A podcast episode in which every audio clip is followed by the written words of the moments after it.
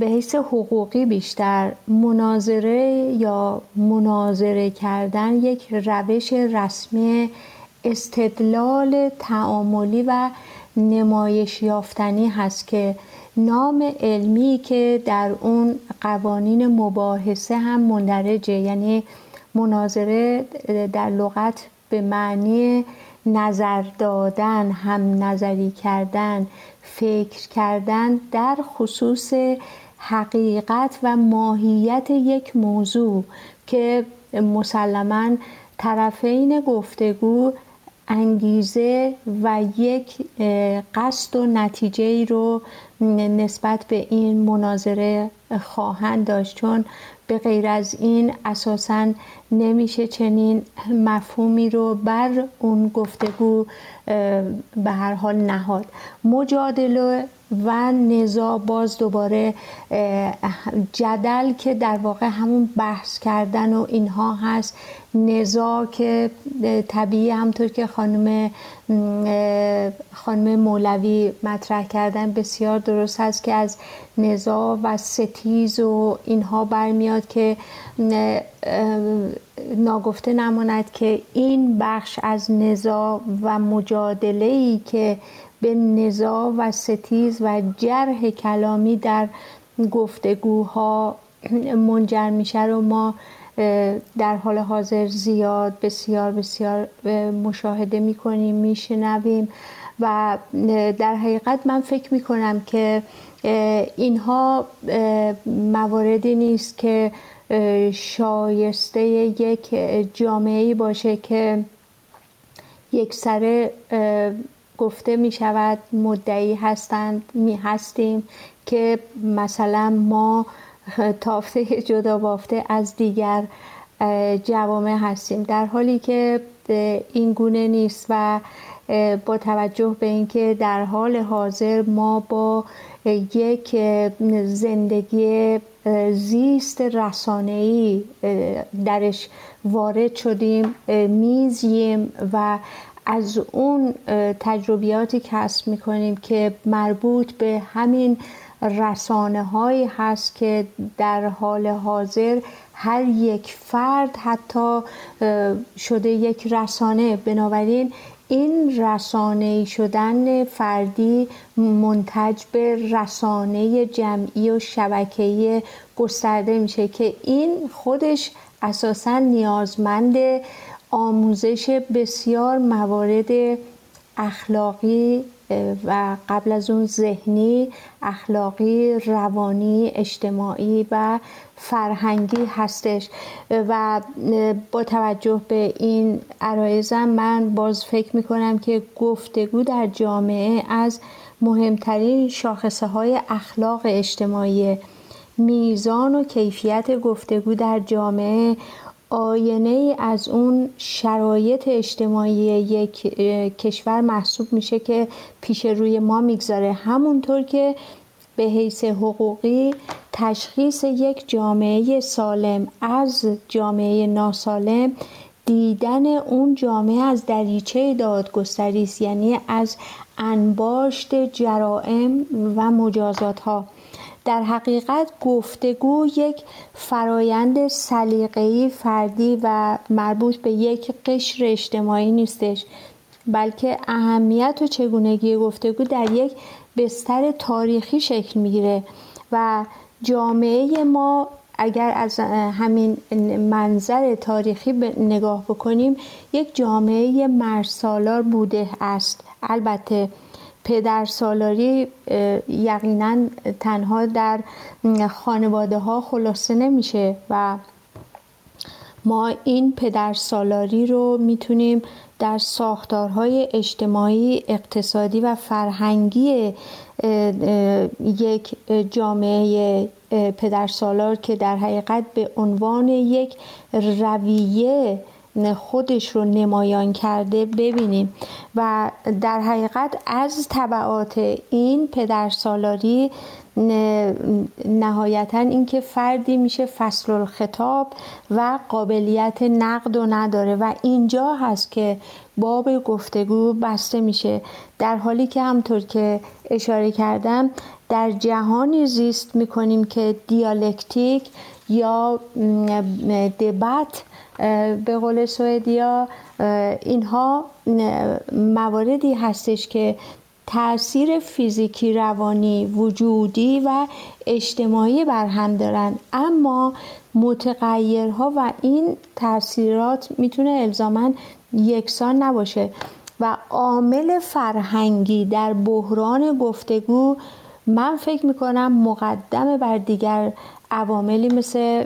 اقتصادی عوامل اقتصادی اجتماعی و سیاسی هست. و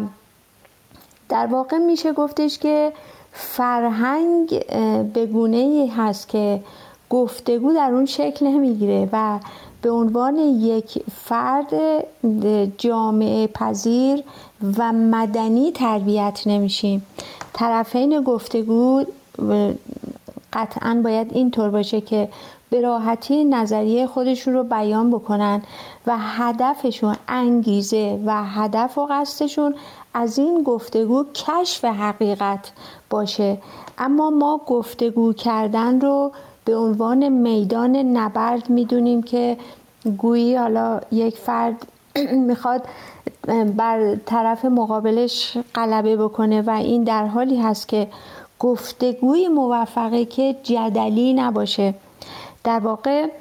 گفتگو در جامعه همونطور که عرض کردم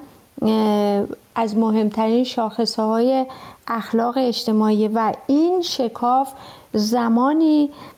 بدل به بحران میشه که افراد قادر و توانای به گفتگو کردن با هم نیستن و نمی‌تونن این گفتگو رو اساسا شروع و ادامه بدن و منتج به یک نتیجه اقلانی باشه. و در حقیقت میشه گفتش که این افراد یعنی طرفین گفتگو حرفهای طرف مقابل رو وقتی نشنوند اساسا خانم مولوی هم اشاره به این مسئله درست شنیدن و بعد گوش کردن و اینها رو مطرح کردن. و اگر رهنمود در قالب استراتژی و طرح قرار نگیره عملا یک گفتگوی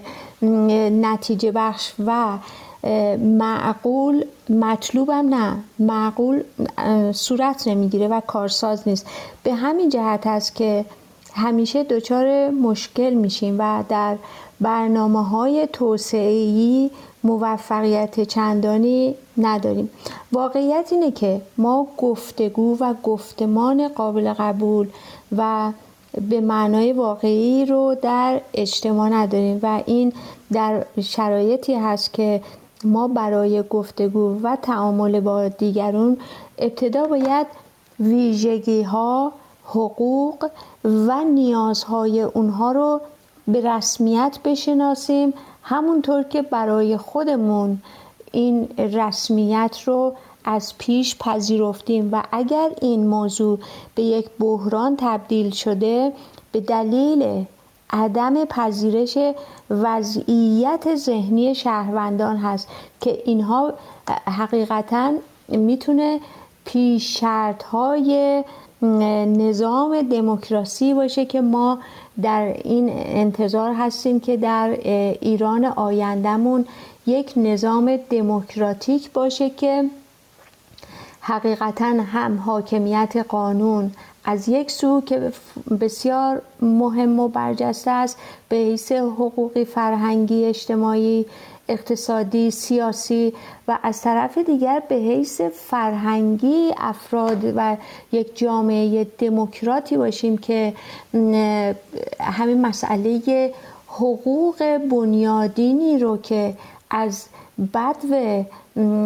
زنده متولد شدن به حیث ذات انسانی دریافت کردیم رو همون حقوق رو برای دیگر شهروندان هم به رسمیت بشناسیم. زیرا که در واقع آزادی اونجایی تعریف پذیر میشه که به ضرر غیر باشه. بنابراین بر اساس این معلفه هایی که می‌تواند حقوقی اجتماعی و جامعه شناختی باشه باید ما بسیار بسیار دقت نظر داشته باشیم. در حقیقت پیش شرط های ذهنی و روانی چند تا موضوع رو پیش می‌کشه. یکی اینکه شهروندان قادر به اندیشیدن بیقرزانه باشند اونها باید به نوعی بلوغ فکری رسیده باشند تا در حقیقت غرق در منافع فردی خودشون نشده باشند و از اون راه انصاف و عدالت که در گفتارشون باید وجود داشته باشه دور نشن. و همچنین جانب عدالت رو از دست ندن. پس شهروند بالغ کسی هست که